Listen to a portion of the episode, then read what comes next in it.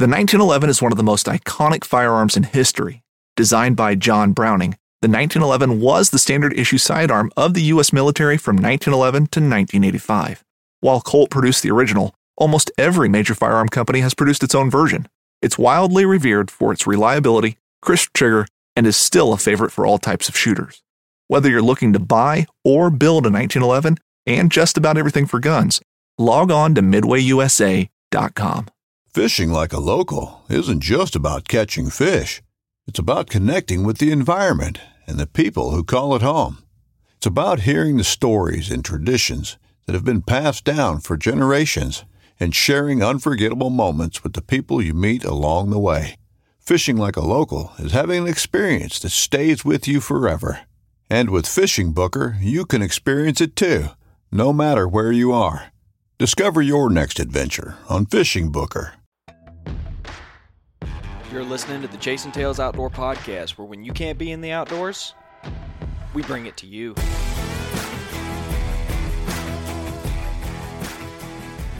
Welcome back to the Chasing Tales Outdoor Podcast. My name is Walt, and each and every week we bring you content that we hope just encourages you guys to get out and do more. Try something more.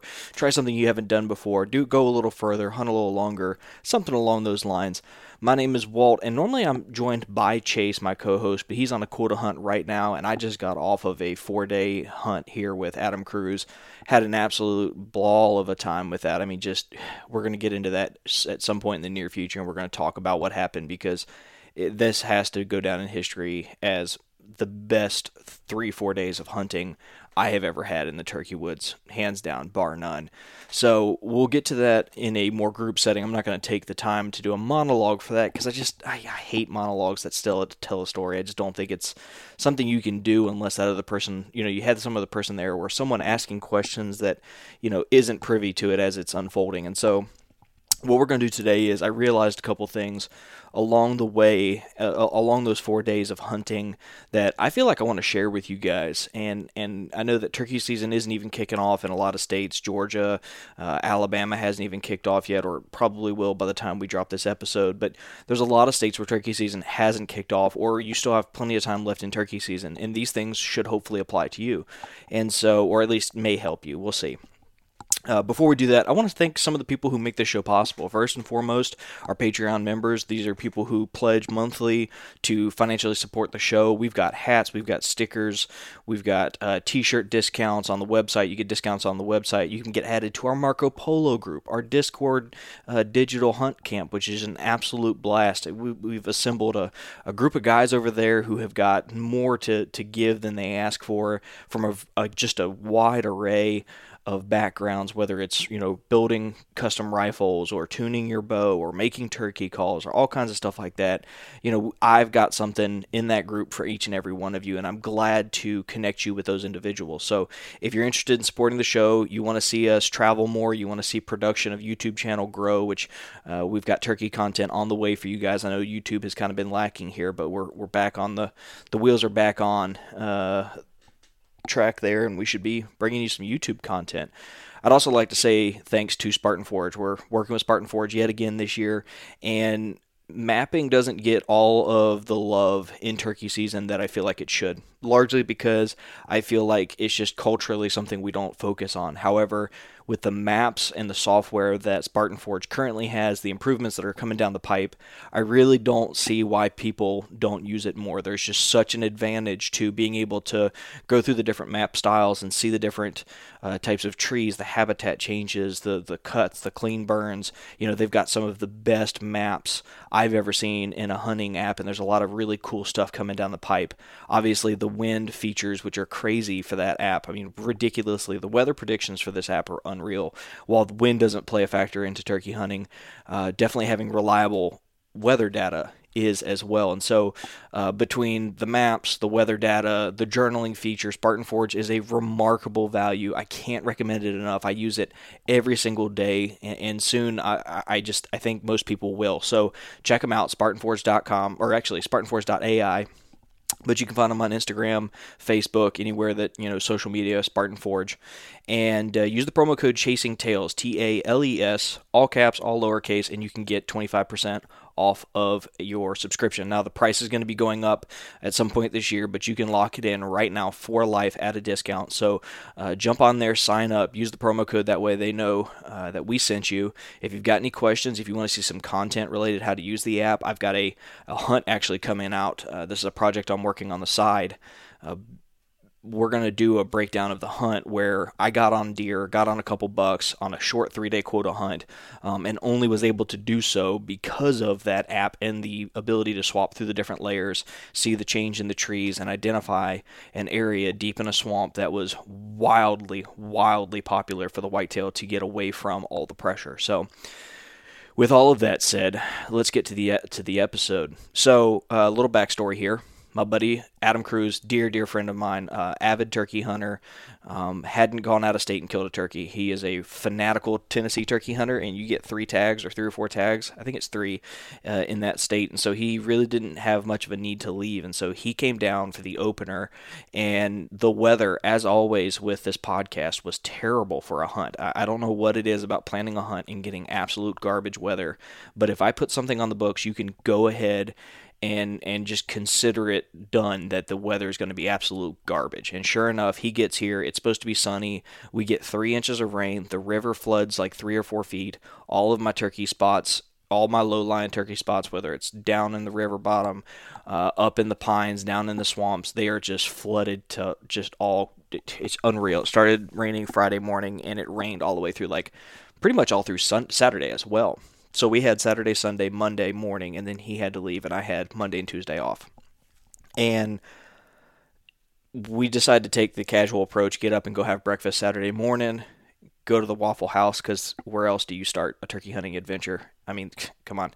So we get to the Waffle House, we're strategizing, we're talking about all these different things, and the way that the weather was coming was in bands, uh, almost like a hurricane. It wasn't obviously, but almost like a hurricane where you have a band of rain come over, and then you have a lull, and then a band of rain. And so our approach this entire time was going to be band of rain, hunt hard, band of rain, hunt hard, and that's what we did. Well. One of the things that I've learned, we're going to cover three things today, is uh, some things that Adam taught me. Um, eh, you, you, you find a calling style. We've talked about it before. The Turkey Tech app by Scott Ellis is remarkable for tuning your ear because as you're calling the tune, uh, the tone, it's I should say, should can change over time, and it's always important just to kind of train your ear up, make sure make sure you're as you're supposed to be, sounding the way you're supposed to be. Um, I had a calling style that was wildly successful for me on my birds, and they weren't responding. And Adam started talking, and he he started calling at a way that was a little bit higher pitched, and suddenly we started getting. We, we elicited very strong reactions from birds. Obviously, we ended up killing uh, three in four days, which is just unreal. Can't emphasize that enough. But so, lesson number one learn new calling styles. You may have a a skill set or a playbook that you have acquired that you feel like is very efficient.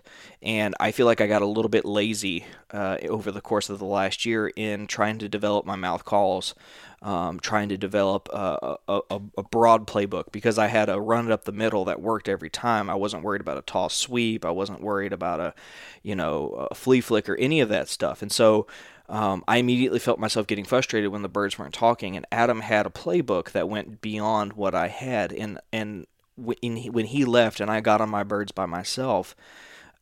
I was able to employ a lot of what he learned to get birds fired up. This is the first time in my life that I was able to to to elicit a bird that was sort of interested into being very very vocal and being very very interested in me. And it's largely, in fact, that I was paying attention to other hunters and the reactions they were getting from turkeys using their calls.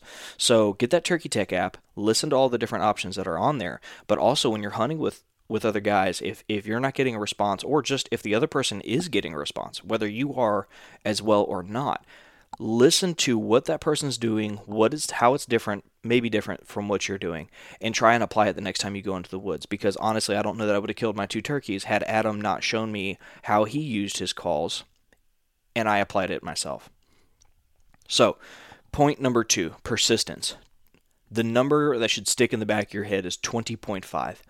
In the span of four days, we walked. I walked. Adam uh, left uh, before the hunt was over, but my hunting was over, I should say, 20.5 miles were walked. Now the important to the important component to this to remember is we barely hunted Saturday and I didn't hunt past 10 a.m. on Tuesday. So the vast majority of those miles were put on Sunday and Monday. They were spent scouting new areas. They were spent walking through traditional areas that had birds. I put miles on. I'm not a very good turkey hunter. I tell people this all the time. I feel like I got exceptionally lucky every time that I killed birds going back to the fifth. It doesn't mean I'm not confident in the moment that's important. It just means I don't know that uh, if you, t- you bet me $100, could I do it again like in the same scenario, I don't know that I would take that money. I feel like there's a degree of confidence that you have to take into those moments so that you can execute what you need to properly, but it doesn't necessarily mean that you're uh, an old turkey pro. And so I'm definitely not that. I'm only on year three of turkey hunting. And at Midway USA, we know the AR 15 is one of the most popular rifles in modern American history. Known for its modularity and widespread use, it's often considered essential to any gun collection. The essential things you need to run an AR 15 are usually always in stock during shortages, things like magazines and 5.56 ammo. Whether you're looking to buy a new AR 15 or buy parts for your modern sporting rifle, log on and for just about everything for the outdoors, shop MidwayUSA.com. I have got so much more to learn. There, there are so many people who have forgotten more than I've even stumbled upon. But I feel like the reason why I killed those birds was because I was persistent and I stayed in the woods. There were multiple times that I had to talk myself. I'm being honest and transparent with you guys. There were multiple times that I had to talk myself out of quitting out of going home and just go to new spots. And so when I got frustrated with the way the birds weren't talking, and, and it was very hard from Saturday through um, Monday evening, we heard one go- one bird gobble, and that was it starts to kind of eat at you a little bit when you can't have that that exchange that you're looking for. Killing a bird isn't necessarily what's important, but hearing that exchange and, and being able to play the dance, it, it matters a lot. And uh, there were multiple times where I had to keep reminding myself this is just a game of numbers. This is just a game of time. You need to find a bird that wants to play the game. And that persistence paid off because the evening that I killed my bird, I was thinking about staying at home and I went out and I killed the bird. And the morning that I killed my my second bird and tagged out in Florida, I had scouted that place the day before and I was very familiar with the terrain. And, and if I hadn't had that familiarity with the terrain, I don't think I would have got that bird. I'm just being honest with you guys. And so the persistence that pays off isn't necessarily in it that it eventually yields a success so much as it plays into other components like woodsmanship. Um, Adam, when we killed his bird, he's he he literally looked at me and said, "Dude, woodsmanship killed that bird. If you hadn't known how to get to that bird as quietly and quickly because of familiarity with the area, I, I'm not certain we kill that bird." And that may or may not be true we still may have killed that bird. Well, what is true is we definitely killed that bird because I knew about a deer path that would take us down to that bird in the security of cover and would do so uh, quietly. So I, I think this is a situation where persistence pays off in a variety of ways. It's going to lead to a familiarity with the area that matters. That area that, that I killed my second bird in, I was able to go back to use the topography to hear the bird, use the, the topography uh, to get around on that bird after he got away from me the first time. And so uh, I, I think it's I think it's very important that that you stay persistent. Killing birds is all about being in the woods when one wants to be fired up, and that is all about the randomness of a turkey. I love turkey hunting because it's so random. You know, we, we play this game in our head with with deer hunting. It's like you can't kill him from the couch. You can't kill him from the couch. How many times have you said that to someone or someone said it to you? I mean, realistically, all the time. In reality, there are situations where the opportunity to kill a deer are remarkably low, and you're just doing that because simply the fact remains you can't kill him from the couch. So if you're out there, your odds go up, whether it's 0.1% or 100% because it's the best time of day to be out there. The game of chance with deer is different than turkey. With turkey, they are active when we are active. We get the full gamut of the day, and we can rely on the fact that turkeys are doing turkey things the entirety of the day.